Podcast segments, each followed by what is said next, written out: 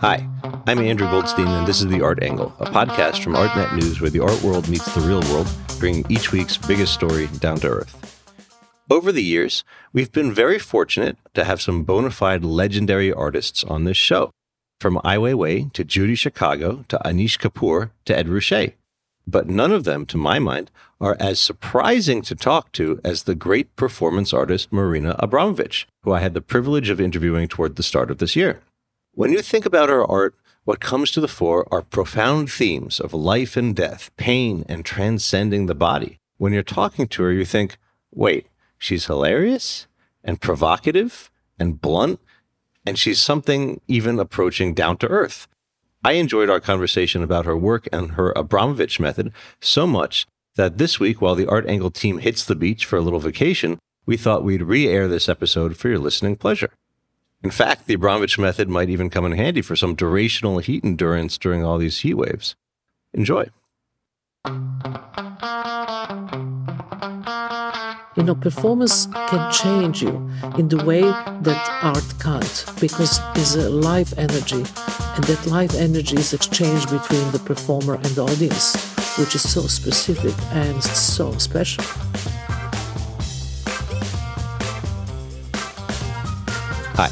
I'm Andrew Goldstein, and this is The Art Angle, a podcast from ArtNet News where the art world meets the real world, bringing each week's biggest story down to earth. These days, as contemporary art continues to pervade pop culture, there are art stars, i.e., the talents who captivate the attention of art professionals, and then there are art superstars, the handful of figures who have broken through to legitimate actual fame, winning a spot in the minds of the public at large. If you ask me, the most appealing of all of these titans is Marina Abramović, the high priestess of performance art, whose unforgettable work plumbs eternal profound themes of life and death whose impact on art history is huge and undeniable, but who is nonetheless, in person, just a lovely, brilliant, hilarious, vivacious human being. Given her biography, that might not be what you'd expect. Growing up the child of two emotionally cold war hero parents in Belgrade, she developed a particularly arduous strain of performance art and fought an uphill battle for most of her astonishing five decade career in an art world that gave practically no support, institutional or financial, to her chosen medium of performance. Her closest artistic collaborator, her longtime lover Ulay, betrayed her in spectacular fashion in a way that has entered art history, and then, after they reconciled years later, sued her. But despite all of this, when success came, such as with her 1997 Golden Lion win at the Venice Biennale and then her blockbuster 2010 survey at MoMA, what has been most palpable is her enormous enjoyment of her career and its accomplishments. Now, that career is about to once again be surveyed in an oeuvre spanning show at Sean Kelly Gallery in New York. To talk about her work, I am very happy to have Marina Abramović on the show today. Thank you very much for coming on the Art Angle, Marina. Thank you for having me. As I said, I'm constantly misspelling the art angle to art angel. So let's talk to angels tonight. well, I guess we do try to be art angels around here. Uh, wh- where are you zooming in from right now? Right now, I just came back from Europe and I am uh, here in New York in my apartment. And after this uh, talk to you, I'm going to Sean Kelly because we're installing the new show. So lots to do till this week. You know, that kind of raises a very trite question, but I was just rewatching The Artist is Present last night, and I was noticing that your apartment has this beautiful decor with this kind of robin's egg greenish blue paneling. Where does this color come from? Ah, but that apartment that you saw don't exist anymore. I left and moved to another place. And the floor in this apartment, it was just gray concrete, and I literally painted into kind of turquoise Turkish turquoise color who look like a swimming pool. But I love it.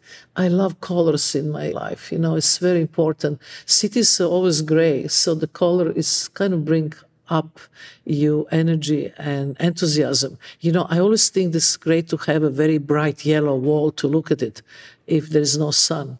I think that this might be something that's actually surprising to some of your fans, given that, you know, aside from your splendid red dress in The Artist is Present, you really are very much associated with black.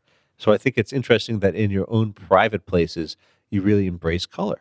Just to talk about this dress, you know, nothing is just by accident. You know, I had the three dresses for the artists present, and they're very particular and they're very specially, you know, chosen. You know, they are all very long and very thick so that you can keep me from the wind and cold of the atrium. But also, a part of that, there is something to do with energy in the first months, I had a dark blue dress, and dark blue dress is really to make you calm and concentrated. Then the second month was extremely difficult sitting on that chair for so many hours. So I needed energy. So I had a, really strong red dress. And then the third month was, you know, kind of resolve all these pains and, and uh, and the kind of effort into various feeling of peace and tranquility. And then I had the white dress. So actually, there are three energies, you know, blue, red, white. They're not just there for decoration. They really had a very meaningful effect on my state of being. Well, I definitely have a bunch of questions for you about your MoMA show, but to begin, let's go back to your very first performance, Rhythm 10, which is part of your Sean Kelly show. You play the so called Russian game, outstretching your hand and rapidly stabbing a knife between your fingers until you cut yourself, only do it 20 times with 20 different knives and then do it all over again.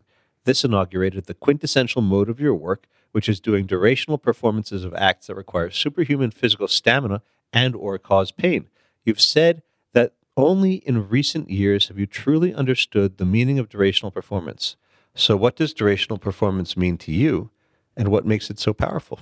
You know, durational performance it's a huge discovery in my career in my early early years in the early 70s. My performances was mostly one hour. It was also very much to do with the timing with the videotapes, which was one hour, and I want to record it. And then later on, I felt insufficient, and I was kind of extending time to more two hours, three hours, four hours, six hours, and so on. And the longer the hours became, I understand the value of long durational performance because you literally go through physical and mental transformation. And then when I came to the point, like in MoMA, of three months, uh, this transformation was enormous, but not just mine, but also the Palgi itself. You know, people will come in the beginning to see the work and they would just stay for short and then would stay longer and then they could not believe I'm still there. They would bring the friends and the friends would bring the friends. Actually, the 36 guards of the Museum of Modern Art went to their homes, changed their uniforms, and come on the weekend and waited in the line to sit with me. I knew something else is happening here. It was that kind of community support that I needed to complete this piece. And then when I stand up from that chair, I was different. Something changed dramatically. And uh, I understand the long duration performance uh, for me and for community of the people watching the art public. It's essential and now in my institute, which is Marina Abramović Institute, MAI, I teach you know, very young artists and prepare them for long durational work because everything is different. Especially if you come to the museum, you know, mostly the performance was always seen as entertainment. People will do something one hour, there will be dinner, there will be, you know, people standing with the drinks, looking at the piece, talking. But when you go to the museum, an entire museum is all living work. Energy is incredible everything changed. I had this young artist, you know, in the Benaki Museum in, in Athens, and she came with this idea. It was unbelievable. The show was two months, and museum is open every day at eight hours because every museum is open from 10 to 6. That's why this eight hours is important. So she came with the idea to count the seconds. I mean, seconds this is insane. Of course, she needs preparation. We made a preparation with her that she can have a, you know, willpower, the stamina, and all that. And finally, she started. And when she started, this was one of the most charismatic moments that what happened with the audience. In the beginning, there was disbelief, and then the audience started coming more and more and more. And the last 20 days of this second month of performance, literally all public was counting seconds with her it was just that total support. It was something different. You know, performance can change you in the way that art can't because it's a life energy. And that life energy is exchanged between the performer and the audience, which is so specific and so special. You know, I think it's also an interesting place where two key elements of art merge. One of them is value. You were talking about the value of durational performance. If you go to an art fair, people say, the artist worked on this painting for an entire year. And then that painting has more value because it's actually invested with the most precious commodity that artists can bring to the table, which is their time.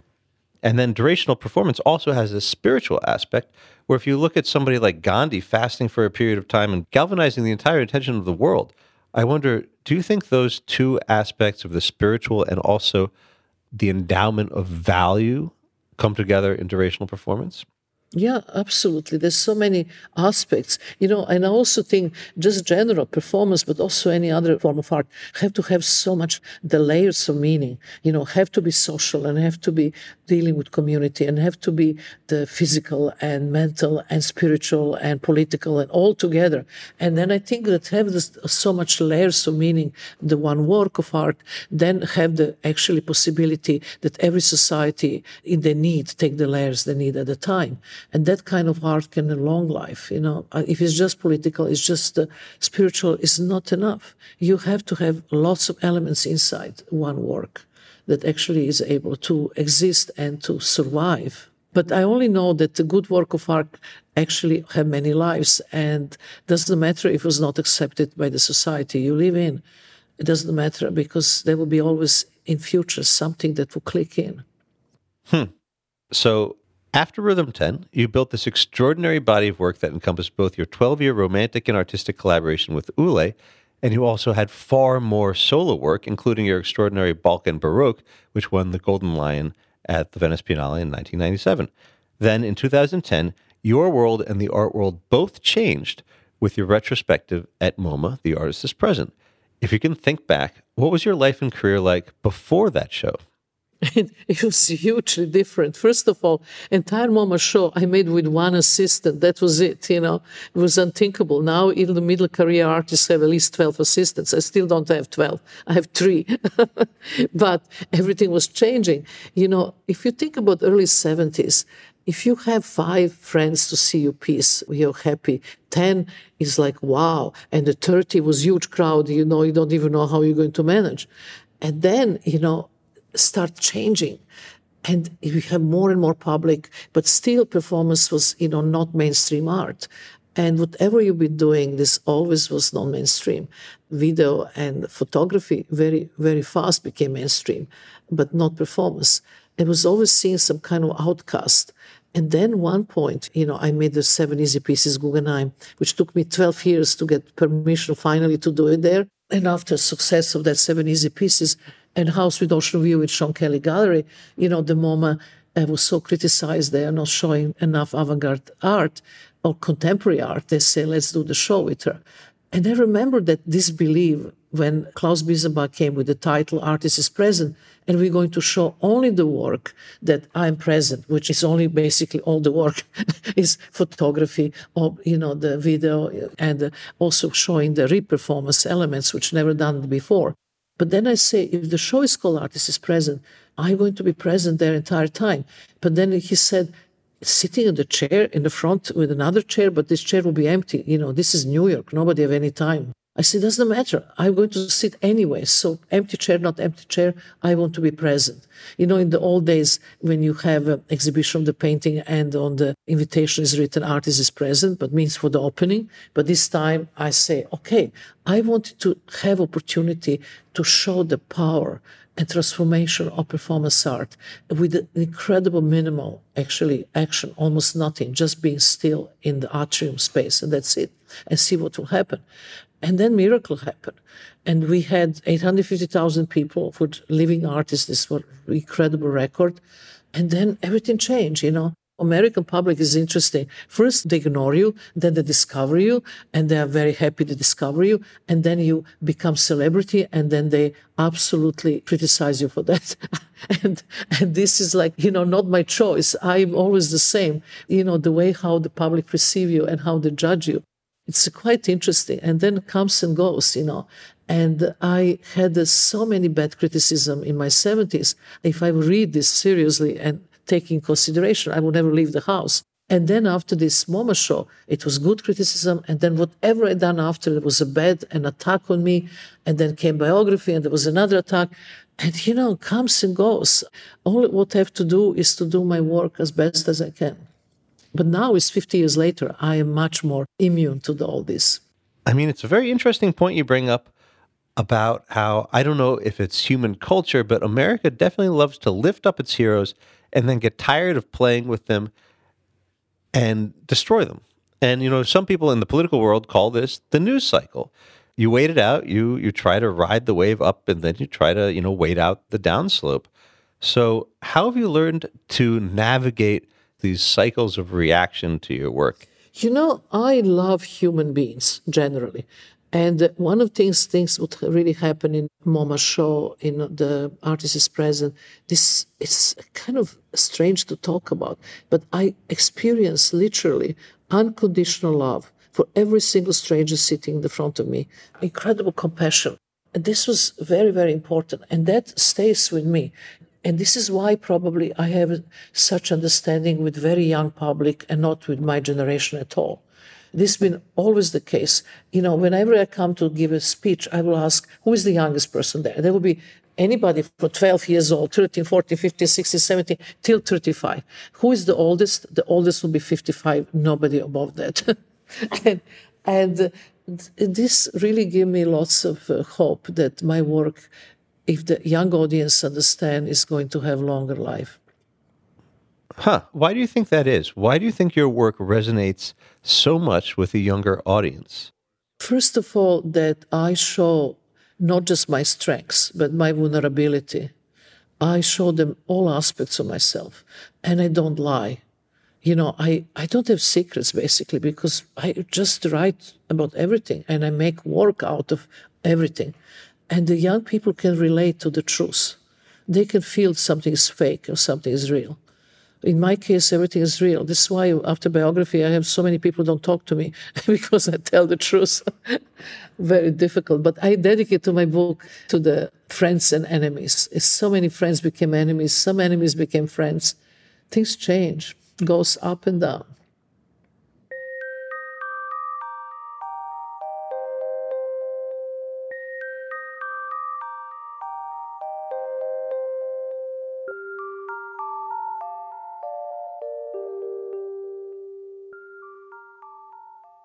Obviously, barrels and barrels of ink have been spilled on the artist as present.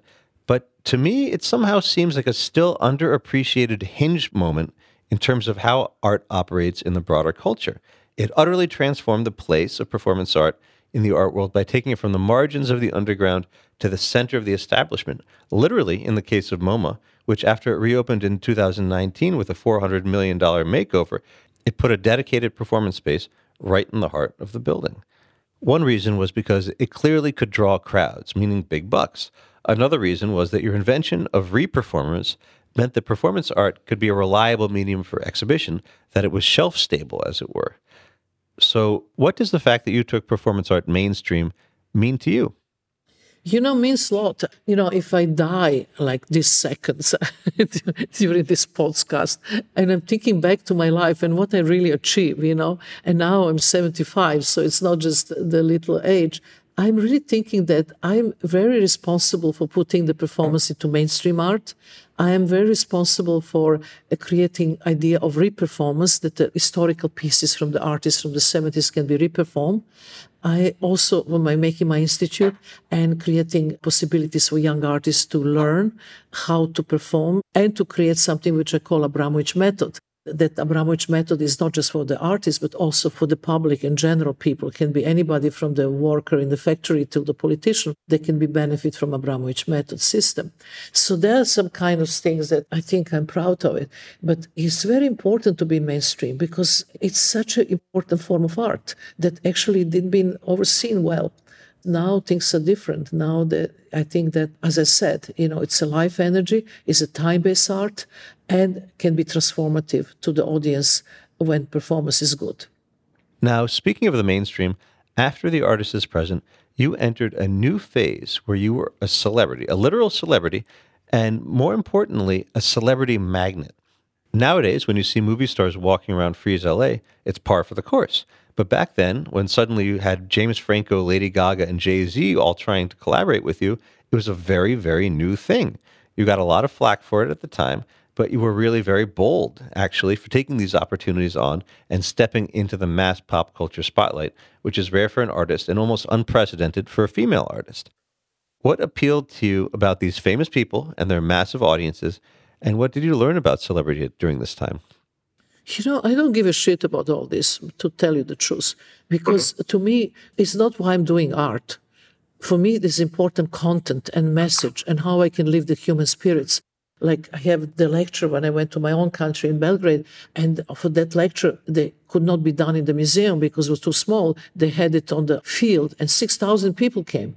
And I don't know how many artists talk to 6,000 people. That's kind of huge a number. And I felt that people really dare to listen what I have to say. So it's not about being celebrity why they're coming. Is they're coming there because I have something to give to them.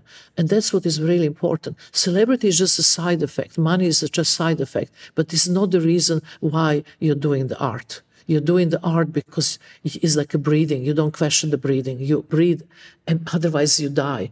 And art is the urge, necessity to create. I think part of the reaction to this celebrity has been that the art world likes its performance artists to be poor and obscure. And when you're really standing in the middle of the public sphere and commanding it, I think that that's an unexpected place for performance artists, especially female performance artists. You know, the two articles, very recent, for the, my big show in Lisson Gallery in, in London, and then another article just last week about the release of these cards that I made, Abramović Method. Mm-hmm. So, they're very big articles. You know, we're talking two pages, three pages cover, stuff like that, no small. But the, the one thing that's interesting, uh, the people who interview me, they're really people from art criticism or the writers, and this is a good good article. But the people who made the titles are not the same who write the article. So that's what is incredible. How the every single title of that article is so horrible, so kind of disgusting, so many way putting you down, especially as a female artist. So the first one in Guardian in October was article about my show. The title was Marina Abramović, love, young lover, dirty jokes, and mystical crystals. This was the title. It's, it's, the most vulgar, the banal, and nothing to do with my work at all. Second one just came, you know, like like last week. It's called Culture, and then is her next trick. Marina Abramović, artist, provocateur, self-help guru. And then really serious article after that. But this is the title. And I am so fed up with this. Whatever you do, they will punch you in the stomach, you know. They just can't talk about something. Maybe it's good. Maybe I have talent. Maybe my work means something. Maybe people react very strongly on me. They can't deal with that. They can't. And then fashion. This is another thing. I am on the covers of few fashion, actually quite many fashion magazines. And, you know, being on 75 and the cover of fashion magazines, I love it. I have fun doing it. The people give me clothes. What's wrong with this? I also do good art too. And why artists have to have any of this kind of restrictions and limits? I just done opera, which I'm showing Sean Kelly Gallery, the video of this. You know, 10 years ago, somebody told me, you're doing opera, you're crazy because, you know, it's such a kind of old fashioned art form. But I make something new out of it it. And uh, why not? Artists have to be free human spirit. And I'm doing it, breaking whatever rules. Who make the rules? Who make the limits? That's the question. And now today you have the Abramović method, which I think is inspiring a whole new generation. It makes a lot of your teachings, your philosophy, very accessible from the cards that you've recently debuted to the digital version of the Abramović method that you did with WeTransfer. So, what is the Abramović method and where does it come from? So, you know, I took actually entire planet as a studio and I travel everywhere. I spent more than 25 years with the Tibetan communities in monasteries and doing retreats with the Tibetan monks. I spent lots of time in Australia with Australian Aborigines which I learned from them so much. They're exquisite.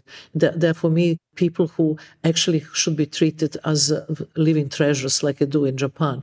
Then I spent time in uh, Amazon with shamans from there. So all of these people, I learned parts and exercise certain things to understand how I can push my physical, mental limits on my body that I can use in performance. And then from some of this, and on my own, also the kind of inventions, I create Abramović method who can actually serve to other people. I mean, one simple exercise, which was really people's using the COVID, is just go outside in the nature and pick up one tree and hug the tree and complain to tree at least 15 minutes People was going and complaining the trees and crying and holding the trees. And there was some kind of connection they had with nature that was so important in the time of COVID. And you know, how we are developing with technology and how we are completely getting invalids that technology replace our life we're going to get lost if we don't go back to simplicity. Abramović method is going back to simplicity, you know, looking into your own energy, your own intuition, who you are, asking main questions. And with simple exercises, you can achieve peace of mind. Back in the 1970s, when you were first emerging as an artist, life enhancing methods like Werner Erhard's EST were incredibly popular all over the world. Now they are rare. What makes you think the world needs the Abramović method today? Look at our children, how sad it is. Our children don't read the books anymore, they're just looking video games. They text each other, they don't see each other. It's such alienation of the human emotions. Technology was invented that human being have more time for himself. But human being is afraid to have time for himself. And Abramović method is showing you possibilities that actually you can have time with yourself and you can use time usefully to understand so many levels of your consciousness. Speaking of mass movements, you know, in the fall of 2020, when the world had gone mad and QAnon was mixing with Trumpism to fill headlines with just stunning numbers of perversely inventive conspiracy theories, including one about you being a high priestess of a satanic Democrat child abuse cult, an absurd situation that we discussed on an earlier Art Angle episode, you said that you were reconsidering making your home in the United States, where you've lived for a long time. So, how are you feeling about America and your place in this country these days? it would be wonderful if politicians could read Gandhi biography and learn something from there. You know, nothing can change if you don't change your consciousness. And by changing your consciousness, you can change others. And this is the problem. It's motivation, consciousness, who these people are, who are the politicians, what are the moral values. Do you feel like you could do the artist is present in today's America, considering how vulnerable you have to be and how accessible you are to the audience? Yeah, I think that it's just not about the artist is present. I think that any kind of human communication and being honest and vulnerable and truth and in relation to the public is so important for the public to grow and to change. And I really think that art have this possibility. Is art is not about transform you. And the art is asking right questions, not giving always answers. But it's very important for the spiritual growth. It's necessary. Art is like, as I say, as a breathing. You you have to, how you call the upgrade yourself with reading beautiful book, reading the poem, looking the piece of architecture, seeing good performance in theater, looking the cinema. All of these things is a part that how we can grow as a human being. We can say so many bad things so good things about American culture, but I always like to see global picture. To me, if you look the world in the centuries and thousands of years, not much change, only that we have different names for the wars. It was a civil war, It was first war, a second war, there's going to be nuclear war, there's going to be this. But it's always wars. It's always somewhere somebody killing somebody. It's always somebody's hungry. It's always this sickness. It's always this epidemic. You know, the pest was 15 years in the 15th century. That's how long it was staying in that time. And then comes and goes. Humanity don't really change. They don't learn from the past. That's the problem.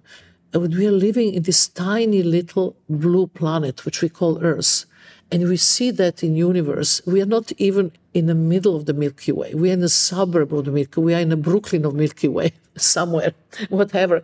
And you know, any asteroid, any comet can come and, and destroy us any second.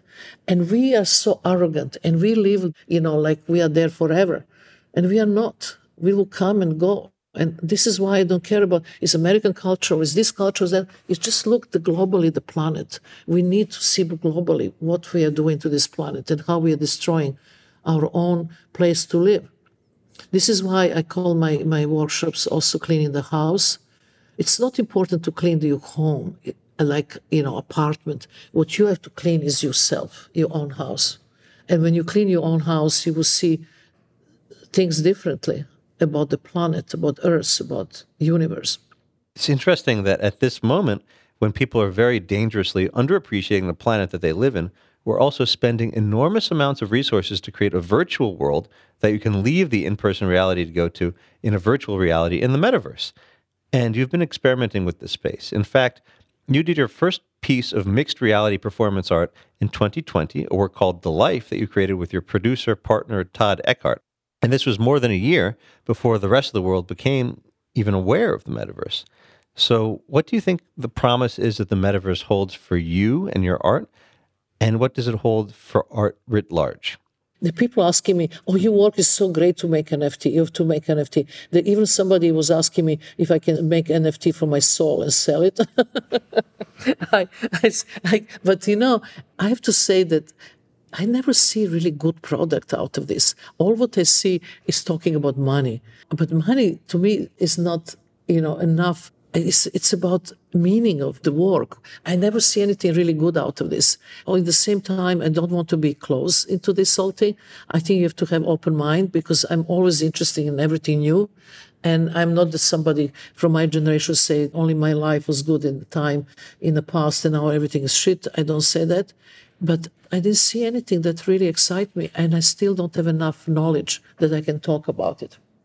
I mean, in terms of money, I was astonished to find in preparing for this episode that your mixed reality work, The Life, actually is your highest earning artwork at auction, selling for $376,000 in 2020, which I was kind of shocked by. But you know, it's very funny that this was how much was sold for. But to make it, we spent one million and two hundred thousand to be made. so because it's incredible it's a new technology you have to invent everything. And it's so difficult and and you know you have to have lots of sponsors to put money so we hardly could pay sponsors.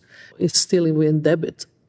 Again not about money. For me it was about how you can actually touch the idea of immateriality and create something that can exist once you are not there and be more present than the just video projection because it's 36 cameras and not just one.